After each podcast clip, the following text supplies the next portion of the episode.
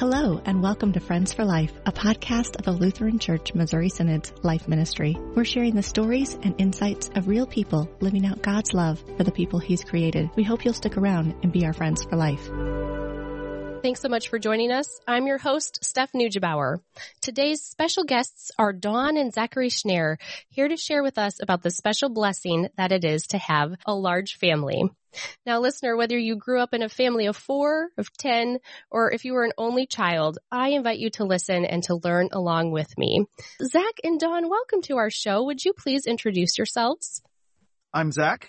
I work for Mission Advancement for the Lutheran Church Missouri Synod, and I am married to my wife, Dawn. We've been married now going almost 18 years in July. And my wife is stay at home mom. She teaches our youngest kindergartner youngest boy who's in school and uh, takes care of all the, all the family things and taking on baking and just really busy lady. Yes. what makes you busy, Dawn? Well, there's, there's so many things. we have, we have eight children. So usually that's enough for people to, to say, Oh, I, I get it.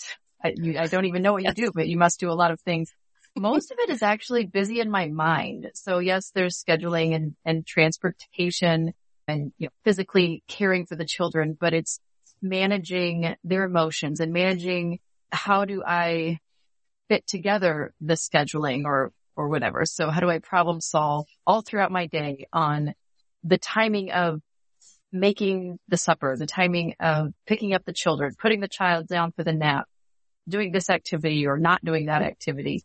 So usually at the end of the day, my exhaustion feels more mental than anything else. Right now, I have little ones, six and under, and I feel honestly just as equally physically exhausted at the end of a day as I am mentally. Has that shifted since they've gotten older? I think it changes. I don't know if it totally shifts. It's, you know, the drama that we have with teenagers in the house now is different than the drama we had when they were 10 and under. The problems were easier to solve, faster to solve, generally speaking. And now we have, you know, very strong emotions and the teenagers are all female. So that impacts how you handle their issues and their emotions. Zach is very much like, well, what's the problem? And why is that a problem? And why are you crying? And and they most of the time don't even know why they're, I don't know why I'm crying. Uh, so we get a lot of that and letting them process through those things.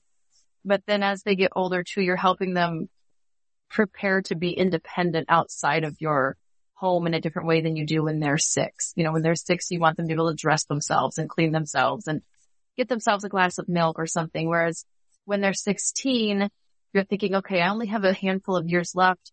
I want to make sure you can function outside of my home and that you can interact with people appropriately. You're going to make good choices. Obviously, you know, we are living in a sinful world and we're sinful people. So they're not all the best choices, but how can we help guide and direct them so that we feel confident in letting them out from under our shelter little bit by little bit? So now what are their age ranges? Our oldest is 16. Then we have a 15 year old, 13 and 10. Those are the girls at the top of the list. Then we have three boys ages nine, six and four. And the toddler is two and she's a girl. And then we have another one coming this summer and that is yet to be determined. I mean, it's been, let me rephrase it. God has determined this is a boy or a girl. We just don't know yet. We won't know till the baby's born. I think it's well, congratulations to you. I did, I did not realize that you were expecting. I just have a, a, burning question because I have three children and I feel like I am swimming in the deep end, just spreading water, trying to keep my head above water most days. So you have eight expecting nine. How do you do it? What is your secret sauce? there is no secret. is by the grace of God and the help of your neighbor. And I would say give it a couple more years. When the oldest hits 10, things seem to get a little easier because then they are not just capable of helping themselves, but they can actually be actually helpful with the other children. And that, that depends on your child too. Of course, you know, every 10 year old is different, but I found that once we had slogged through 10 years, then it seemed like, oh, now the children can be more helpful. The older ones now get to help me with the younger ones, whether they like it or not sometimes. But it's usually a trade off. Well, would you rather stand here and make supper or do you want to go give the baby a bath? Would you rather fold the laundry or would you rather, you know, whatever it is that I'm doing, I give them the choice. You can either help with the baby or help do this. Sometimes they choose a chore. Sometimes they choose the younger sibling. Either way, the jobs are getting done and I'm getting some support there.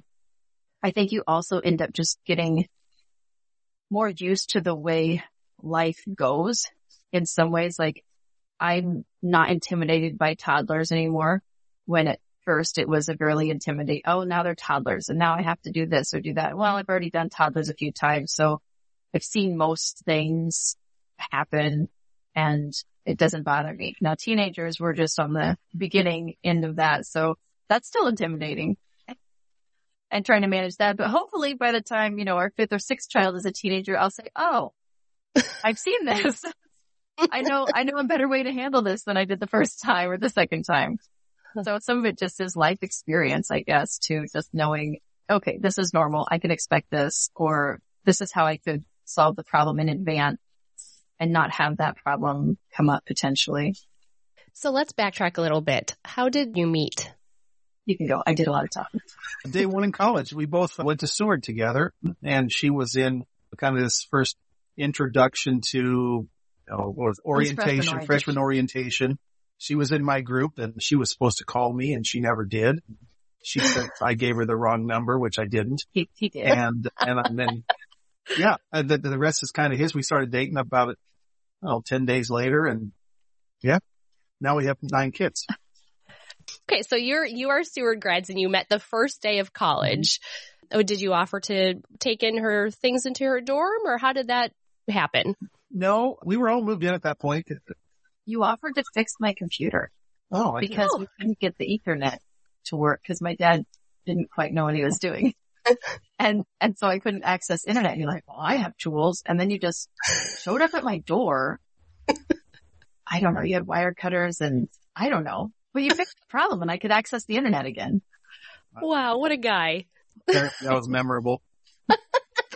so then did you marry while you were in college still or did you marry after graduation? So after a semester of school, I got deployed to Iraq. so I was gone for three, three semesters.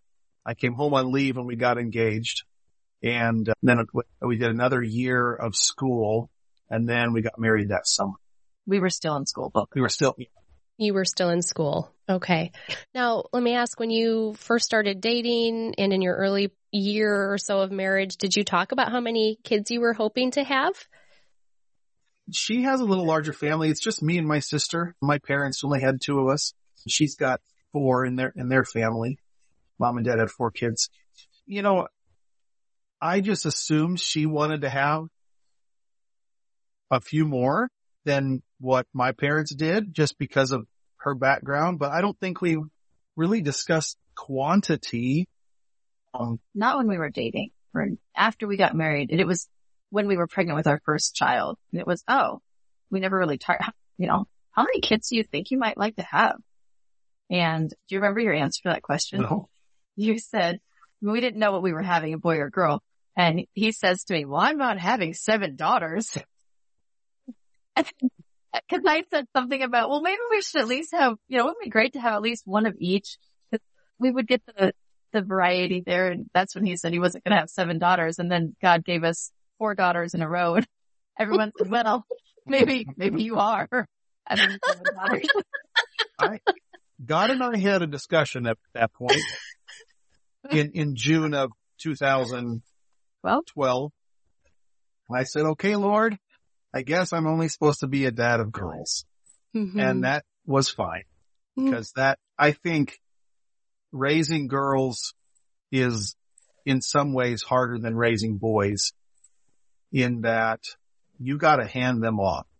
in the future, you have to make sure that spouse is right.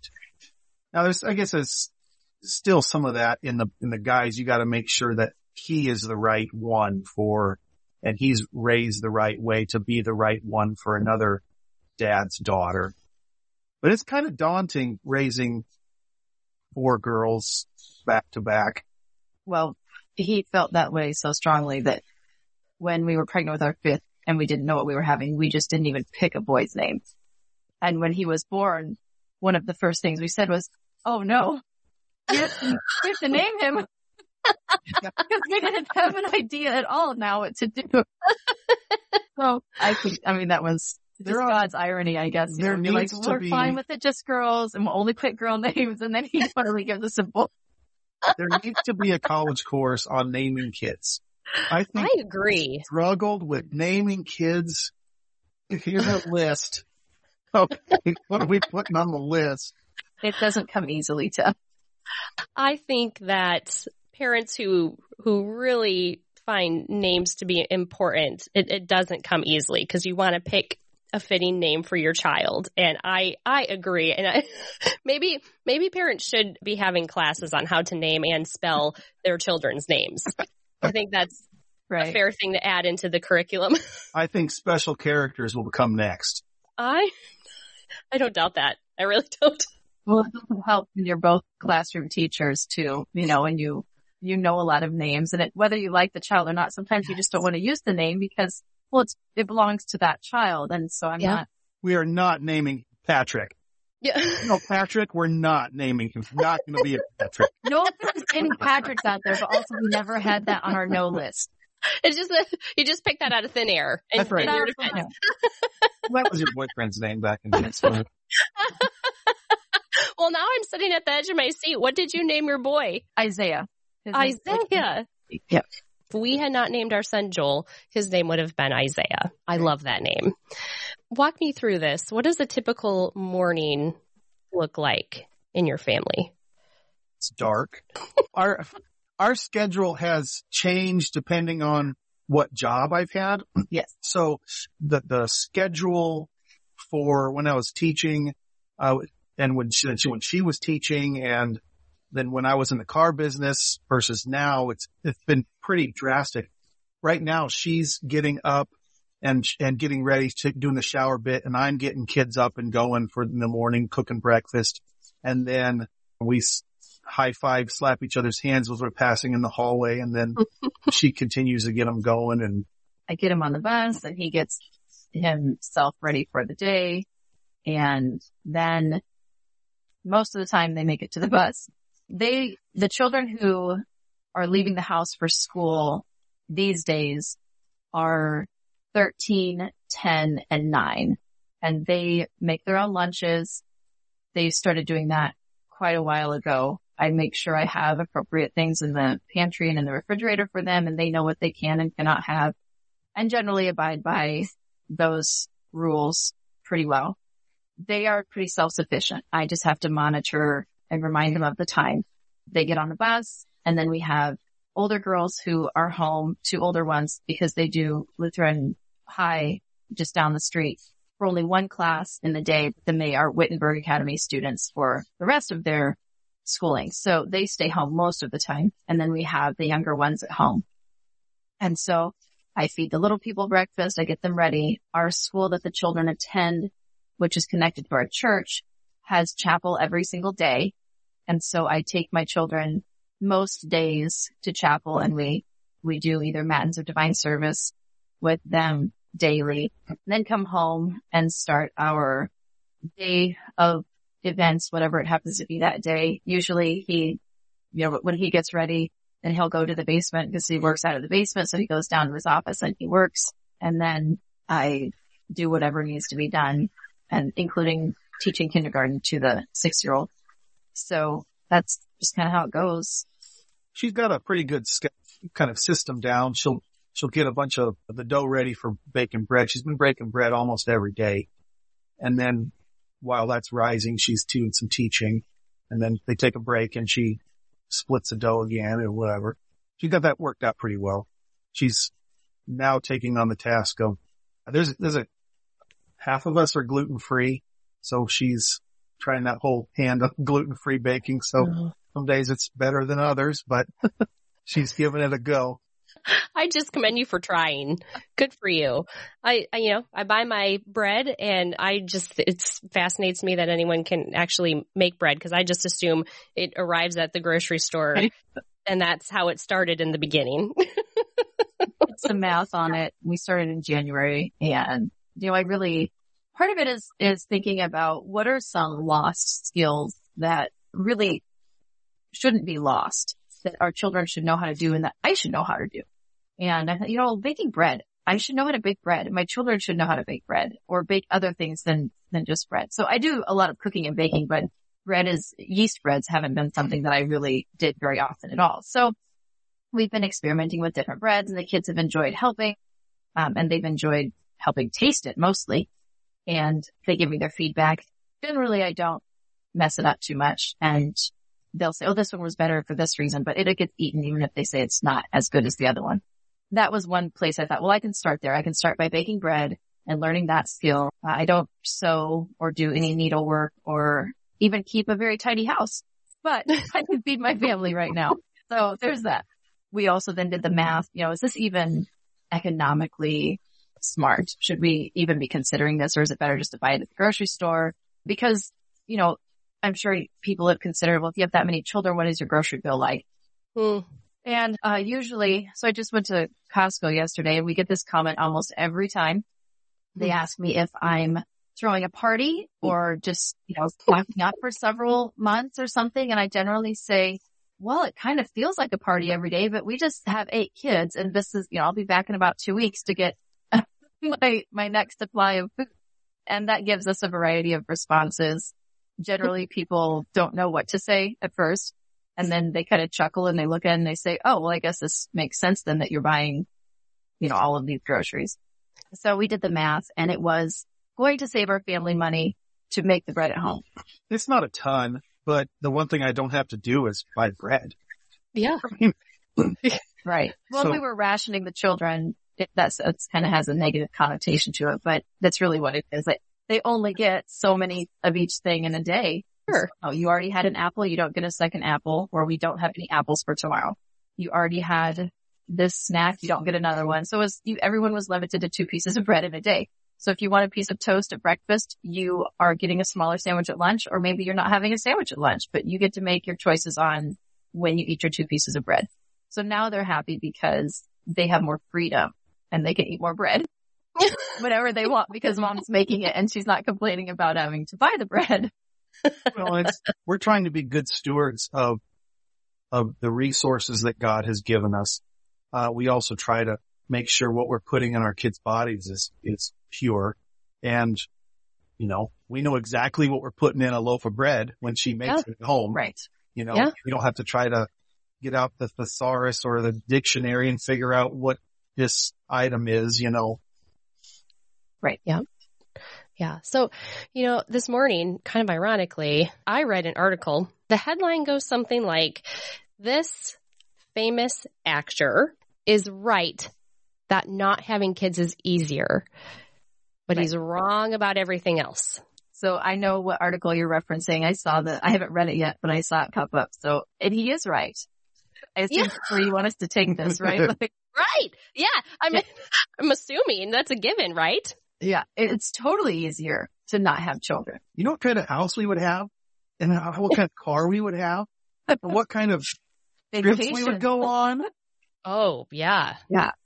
if we didn't like I've never put a pencil to paper and, and, and figured out like how much does a kid cost you in a lifetime or, you know, there's those statistics out there on Google and, and you can say, oh, a kid, you know, it costs $300,000 before they get to college. And I, I don't see that because that means I'm rich. Dude, I mean, I'm a Lutheran educator. My wife was a Lutheran educator out of college and, and church work is not where you get rich in terms of money. Yeah. But yeah, life would be Different. way different. Uh huh. I think about that though. I thought about it before this article headline came out with people who choose to not have children. I think about the older people that we know who don't have children. Oftentimes they seem to long to have a relationship with the younger generations. You know, most of them I don't know their story. They, some share with us and some don't, and that's fine. But to see them longing, you know, it's like, well, I lived my life, but now that we're retired, what's next? We don't have grandchildren to visit. We don't have children that will visit us. And so we obviously won't have to worry probably, God willing, about that when we're old, but it's just an interesting thought to ponder. And then the reasons why people choose not to have children. And I've heard several reasons. And yet life would definitely be easier, but I feel like for us, it would be empty in a way. That's not to say that, especially for those couples who long for children and God has not blessed them with children that, oh, they just lead an empty life. I don't mean that at all. I just know the fullness that the children have brought to our lives and it would just be a very different life. And I think that I would still be seeking out ways to fill that emptiness with my neighbors. You know, being the let your child sit with me in church or I'll be happy to babysit for you for a while or um, I'll be a Sunday school teacher. I'll do Bible school with you, finding ways to still have those relationships with children if God had not blessed us with our own. And now I bring that up also to ask you, I would assume that you're not making decisions as a family based on what's easier or what's harder, especially when it comes to receiving the children God's given you. Is that correct? Right. Yeah. When it comes to the size of our family, well, I kind of tell people you can only reach a hundred percent, right? Like in reality, you can't have more than a hundred percent of something. We've already maxed out our crazy. So we've got to that hundred percent point. So now anything more, just, it doesn't even feel like an additional level of crazy because like, your house must be, yeah, it is crazy, but it feels no more crazy when we add a new baby. And that was about baby four. That's mm. what it was. And my grandmother had six children and she had told me years ago, after four, what's one more? She said that was always her mantra. And I thought, well, that sounds really silly, grandma. It's just another baby and it's another this you have to do and another that you have to do. And in retrospective, she's so right because it really did feel after four, adding another one was not a big deal. There were things to consider like where will the baby sleep when it grows up or where will it sit in the vehicle? Do we need a different vehicle? But it wasn't anything in our family. Where are we going to put the next dresser? but the family dynamics and incorporating that child into the home did not, was not daunting at all. We didn't have issues with children accepting the next sibling. In fact, when we haven't had a baby for a while, we, which that sounds funny, but our longest span was almost three years between birth to birth. And the children would say things like, well, I think it's about time you have another baby, mom. you just get used to that pattern and rhythm in life. And well, this baby's this old. So now you need to be having another one, which I find kind of entertaining a little bit for myself. and it's, it's a welcome thing to see actually, because a few babies ago, our oldest was not very pleased that we were having another one. Mm. She was very upset. And this goes to the language that you use when you talk about children mm-hmm. and the mm-hmm. gift language. And I realized too often the message they were receiving from society and from sometimes family members and from sometimes their own parents was children are a burden and children are a mess and children are loud and children get in the way of me doing my life. And so it really bothered her that we were having yet another one because she viewed this child the same way. It's just going to bother me. It's just going to be loud. It's going to be another mess. It's going to be another reason we can't do something. And so we had to stop and evaluate and say, wait a minute, what are we telling our children and what we say and what we do and those around us? What is the comment that the stranger says going to mean to our child? And so how do we hedge them from feeling those kinds of things? Because we certainly don't want our children to feel that they themselves are a burden mm-hmm. and that we don't appreciate them as the gift that God has given us. Now, obviously some days we feel very burdened by the responsibilities that we have with these children, but the children themselves are not the problem. It's my failing as a mother that really is, I think, where the problem lies.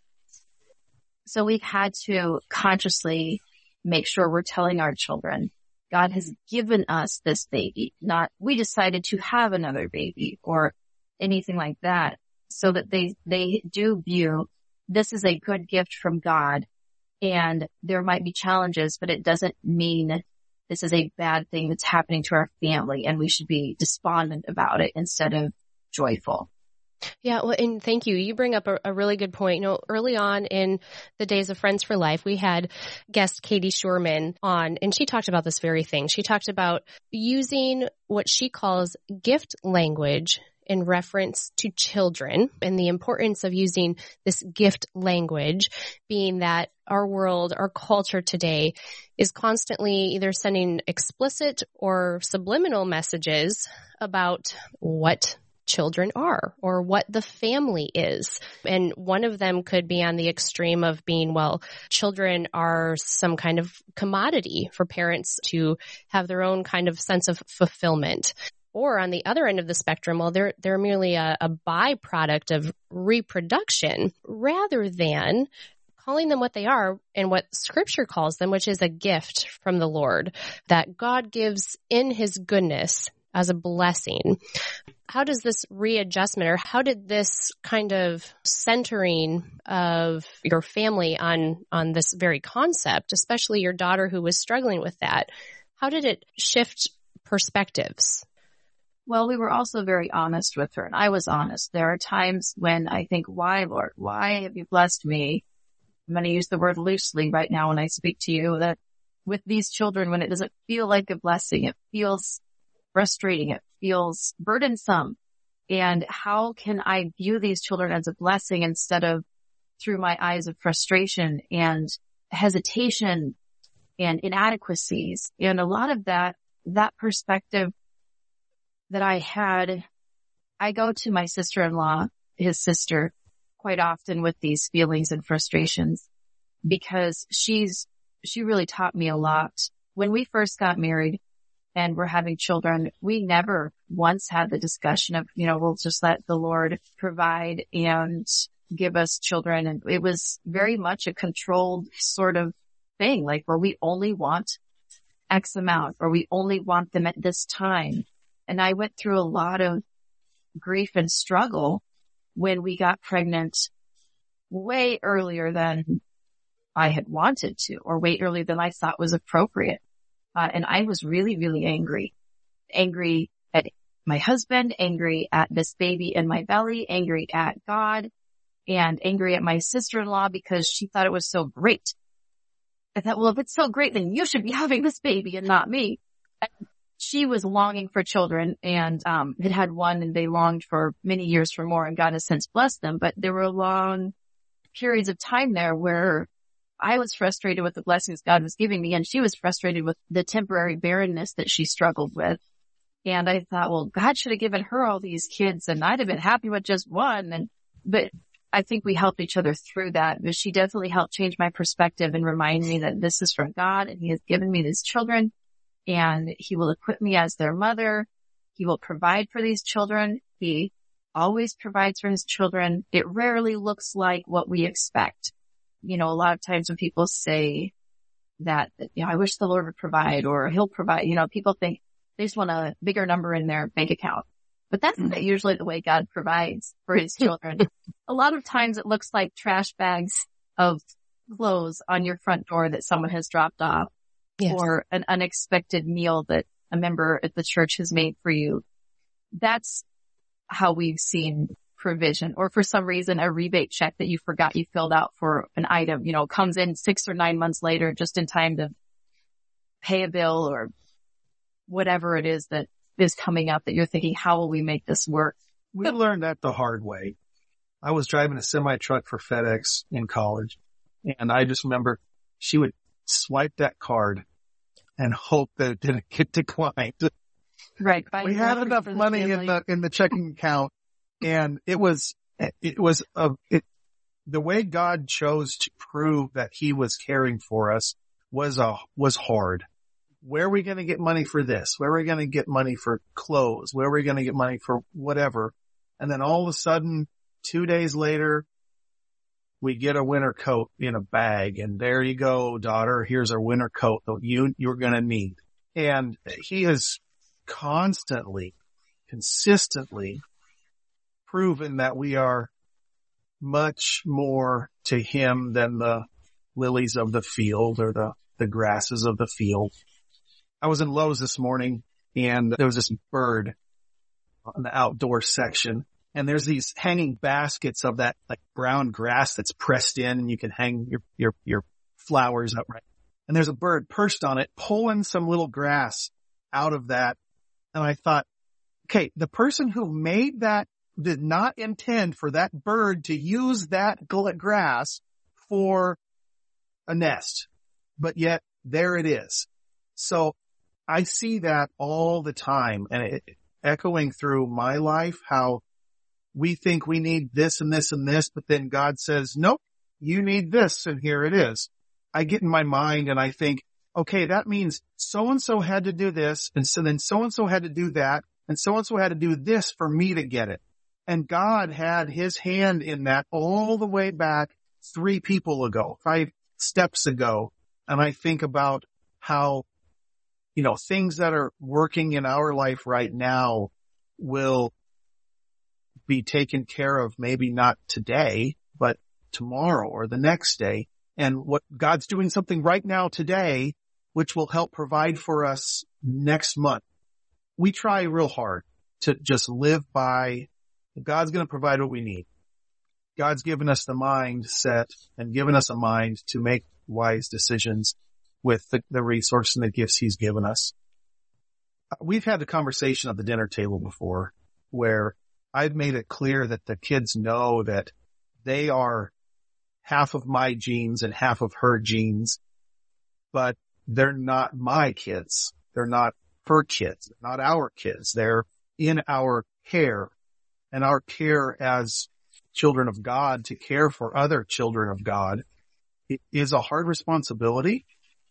It's rewarding because you get to see growth in things of the world through them you know, ability, them growing and being smart and learning and getting friends. And you also get to see the blessings that, that we get to see them growing in their faith and how they can share the word of God or how they can share their views of life matters with other people. You know, like I get to experience that. I don't see them as mine and I get to control them and they're doing things for me. I love it when they make me a sandwich. but they're not on this earth to please me. They're not my servants. That viewpoint makes me treat them differently. Yeah. Whereas I might be hard on them for some reason, but I have to know that the reason that I'm hard on them is because it's a God issue that they're mm. not doing something right or they need to be doing something differently, not a personal want issue. Mm. We have a mantra in our home and it's people are more important than things. It means a couple of different things or has multiple meanings. But one of them being kind of like what you said, people do not have in the eyes of a Christian a kind of utilitarian value to them because of what they could do for me to make my life better. That's kind of what this article that I read this morning is, is harping on that idea. Well, sure, if you want to think about life in terms of what's easier for you and what makes you more successful in the world's eyes and what makes your life easy breezy, then that wouldn't involve more people, right? That would involve less people. And so that's how the world views people without God. But the way that God views people is very different. And so we look at a family like yours with nine children and we see the Lord has blessed you. He's given you under your care people that will live into eternity, not just for this life, but on into the next. That not only you get to enjoy, but we as a larger family of believers get to enjoy as well. We get to serve and be served by them. We get to do this life with them, to worship our Lord with them. And that is that's a wonderful thing. In Christians, you especially get to bear witness to what God teaches about life just by very nature of what he's given your family. It's a testament to the person at Costco who's ringing you up thinking that the groceries that you have, you're throwing some kind of graduation party. Well, actually, no, this is, this is to feed my family for a week. What an awesome way to share with them, whether, you know, overtly or not, the way that God has blessed you with the people that he's given you in your family. You know, you mentioned some of the challenges and that includes finances. That includes scheduling and working around everybody's schedule. That includes the chaos and perhaps the messiness of a home. But what are some unexpected joys, some blessings, some kind of misconceptions that maybe people would have about a large family, but you've seen it to not be true? I think maybe other people see the blessings even better than we do since we're living in the midst of it and we see all the things, we see the fights and the arguments and, you know, just the struggle of living in a micro community in mm. within these four walls. But I've noticed with, and this isn't just our family, we know several families with just as many kids or even more children than we have. And it seems like there is a natural understanding of how to help one's neighbor when you're raised in a large family and you help without needing to be asked often. It seems like many families we know the children just jump up and they'll help the younger child, not their sibling necessarily, just this child needs help on the playground and the child needs help, you know, putting food on their plate at a potluck or whatever. So they'll offer to help regularly and they know how to help. They also know how to learn from a variety of people. So some children maybe only experience learning from teachers and parents.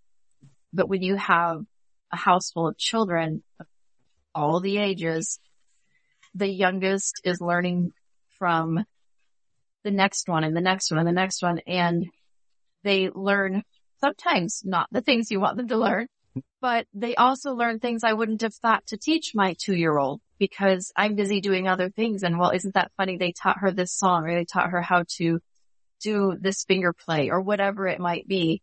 So now she knows the skill, which is great. They're practicing as the older children how to communicate effectively with the younger ones.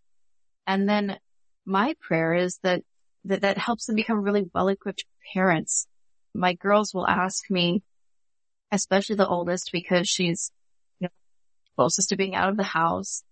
Well, what do you think I should do? Or should I be in this or should I be in that? And where should I go to college? And, and I always tell her, well, that, that might be a good school if that's the job you want to have, but do you think in that location you'll be able to find a faithful Lutheran spouse? And she just sort of looks at me like, mom, why does it always come down to this? because someday you want to get married. And it's not that I want you to get married when you're 18 or 21, but you're going to have a hard time finding a Lutheran spouse if you don't go where the Lutherans are. Yeah. So, you know, and, and I don't mind if you don't have a career. If you don't really even know what you want to do, but you know you're, you want to get married and be a mother, great. So we'll go on a path to help you figure out what you're doing when you leave our home. And if that means it gets interrupted because you get married, then so be it. That would be wonderful. You're going to have a family. And then I've got others who say, mom, I want to be a mom and I want to stay home with my children, but I want to have a job maybe before or sometimes in between. So what's a good job that works with a family? Well, so then we talk about that. And the other thing that, that I've noticed with the large family and a blessing is that the children learn that they're not an island. You know, the world doesn't revolve around them. They have to learn how to compromise and how to sacrifice sometimes in ways that children who come from just a couple sibling home don't have to do. And sometimes that's frustrating and hard. but I think in the long run, beneficial for them because they're learning that sacrifice and compromise pretty early. And they learn that you can be happy without getting everything you want. You can be, maybe I should say you should be content. So there's contentment even if you're not happy with everything. So the older ones now know how to understand that, that, well, maybe this isn't the restaurant we want to eat at, or this isn't the show we want to watch, but we'll get a chance to watch what we want eventually. And look how happy the little people are because they're getting to watch this silly show or whatever, you know, the case is. We don't want to play this game, but they really enjoy playing that game. So we'll play it with them for a while. So it teaches them a different kind of patience and understanding when dealing with their neighbors, their nearest neighbors. And there are a lot of struggles with having this many personalities in the house because just because you come from the same two parents doesn't mean you have the same personalities in your children, whether they're the same gender or not. And so, you know, we've got eight very different personalities in this home. And sometimes they work together lovely and other times it's very hairy and it takes some muddling through and almost a level of counseling that mom and dad have to do to help children come to an understanding or a toleration of one another. You might be mad right now, but you can't get away from your sister. She's your sister for life. So what are we going to do about this? You can take a break for a while and go to another room, but eventually you have to face each other. And so how can we do that? So those are skills that you know, there's not a lot of places to hide when you have this many folks in a home and the home is not really that large. So you got to figure out how to get along and get over things at some point just good life skills in general to have. And people who will be in their life in the future will be blessed by them knowing that. I hope so. yes. well, that's something I tell my, especially my six and my four year old boy and girl, they just bug each other. Now, they're probably too young to understand what I'm talking about, but I feel like a sage when I tell them this. I say, you know, your friends and your life will come and go, but your siblings will always be there for you. You will always get to have them as a friend. So let's think about that when we're treating each other the way that we are. And remember that you get this person for life. So you're stuck with them and that's a good thing, you know? Right. I don't think it's too early to tell them that though, because then it becomes part of them and it's an understanding.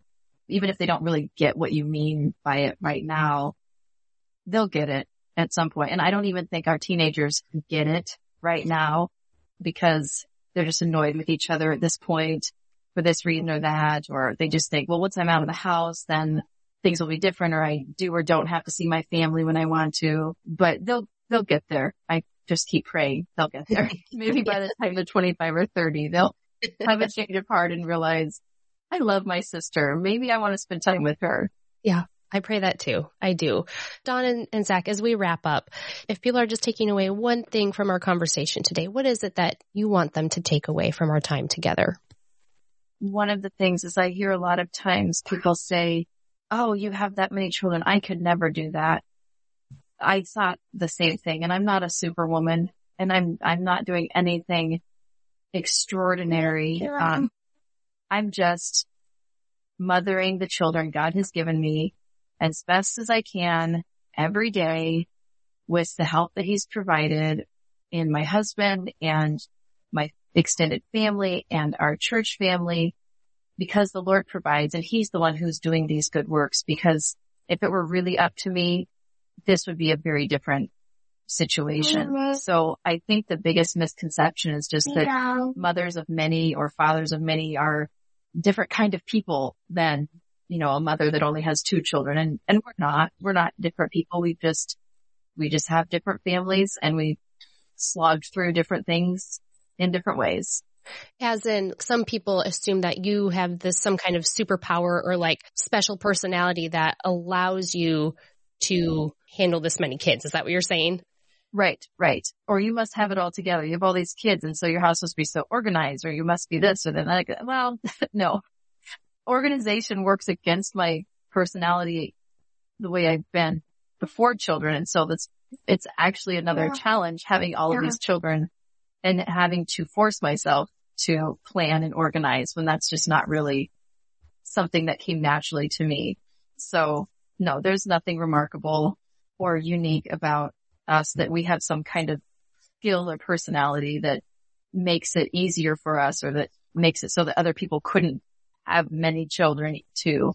Just that here we are and, and God is just walking through it with us. This is not the life that I ever had planned. There's a lot of responsibility for dad. She takes care of all of the schedules and the food planning and it's my job to make sure that the money is there. So from a business perspective, yeah. there's, there's a lot of responsibility to make sure that everyone's needs are funded. But God, God could have given us a real, a much easier life.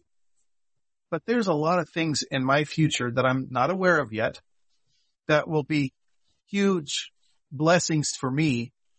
I'm really excited for the Christmases when everybody comes home and we got to all be in this chaos together with even more generations. I would have never seen that as a possibility. Dawn, you're going to be baking lots of bread. That's the plan. well, just in these last couple minutes, we've had the pleasure of having a special visitor in here with us, and she is a sweet addition to our conversation. So thank you for joining us, sweetheart. And thank you, Dawn and Zach, for joining me and for being our guest. Happy to be here. Mm-hmm. And thanks to our listeners for tuning in. If you liked what you heard, please leave us a review and don't forget to click the follow or subscribe button so you don't miss out on upcoming episodes. New episodes drop twice each month. You can find us on Facebook and Instagram as Friends for Life LCMS. And finally, listeners, we want to hear from you. Do you have an idea about a guest you'd like to hear from or a topic you want talked about? Email us at friendsforlife at lcms.org. We want to hear from you about what you want to hear about when it comes to issues of life. Thanks for joining us. Friends for Life is a podcast that introduces listeners to life issues by introducing them to friends who stand for life.